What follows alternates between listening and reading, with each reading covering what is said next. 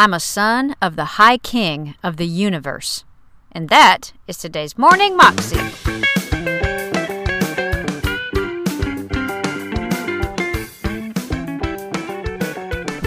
Welcome to the Morning Moxie Show. I am your host, Alicia Sharp, and today we have Testimony Thursday, and Michael W. Smith is joining us to share his testimony of how he grew up basically as a musician and went to church and served God, but then when he moved to Nashville to get his career started, he decided to take the wrong path. Here's Michael.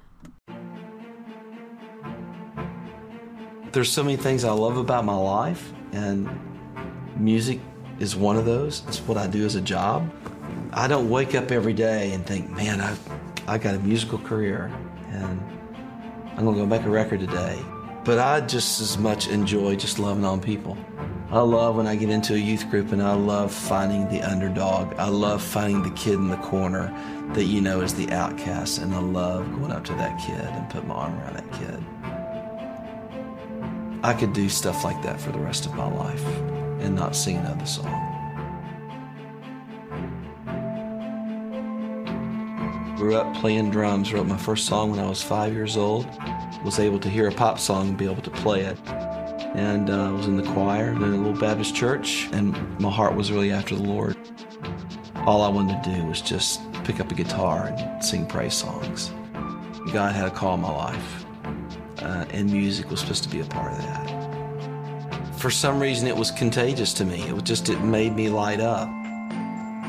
It was a beautiful time in my life. It sort of anchored me. I felt like I was riding a wave that really was something very, very pure and that really penetrated into my heart. This is just what I'm supposed to do with my life.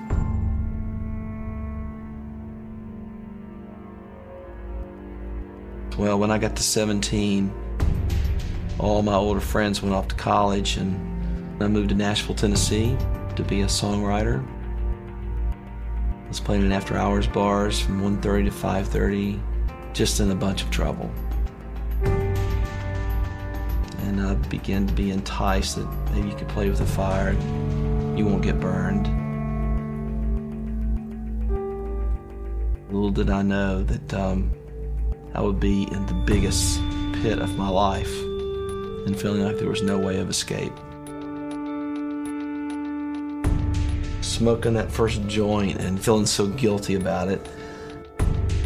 From there, it went to, you know, it was cocaine, it was LSD. And I'm just in the thick of it, man. I'm just doing this stuff, and I'm, I'm, I got sucked into this thing. For some reason, I justified it. You lose perspective. It's almost like your your compass sort of just like disappears, and you enter this whole other world and you don't really realize it's going down, and then all of a sudden it's too late. You know, I'd flash back to those times when I was 15, going, just really hearing the voice of God going, I've got a call in your life. I knew where I belonged, I just couldn't get out of the mess that I was in. And um, I was very depressed. That went on for three years until I had near death experience and snorting something that you thought was cocaine and it was something else and thought I was going to die. Literally, literally thought I'm dying. And that's when I began to pray that God would do whatever He had to do to get my attention. I need to be rescued.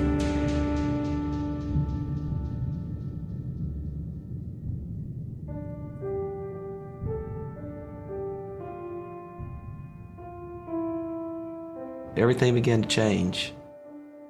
And in November 79, I got rescued at 12:30 at night on the linoleum floor of my kitchen uh, right outside of Nashville. I went on the floor and just began to shake. And uh, I was crawled up like a baby, you know. And I was just weeping. I was weeping. And I wept and I wept and I cried and I cried. And I just began to just cry out for God. The God of the universe came and wept with me on that floor. And I haven't been the same since. It all changed. I made up my mind that I would hold myself accountable. I would surround myself with great people. You know, one thing led to another. Eight months later, I got my first songwriting contract. Was getting paid 200 bucks a week to write songs. I thought I'd died and gone to heaven. And then all of a sudden, I found myself getting a record deal, and I'm in the studio 14 hours a day, and I'm writing songs. And you know, all of a sudden, I'm opening up for Amy Grant, and, and I'm doing my own tours, and and then all of a sudden, you find yourself filling arenas never could have orchestrated any of this. And so, been pretty remarkable. God's faithful. I know now what the real deal is. And I know now that selling millions of records doesn't bring you peace. And I know where my hope lies. It's not being a rock star. All that stuff dissipates, but it never lasts. It doesn't last. The greatest peace that I have is I know who I am. I'm a son of the High King of the universe. My identity crisis is solved. I am Michael W. Smith, and I am second.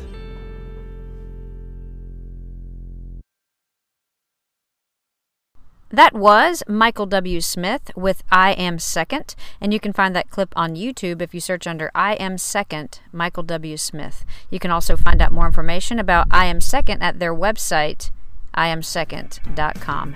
Hope you have a great day today, and I will see you again tomorrow for Fun Friday. God bless.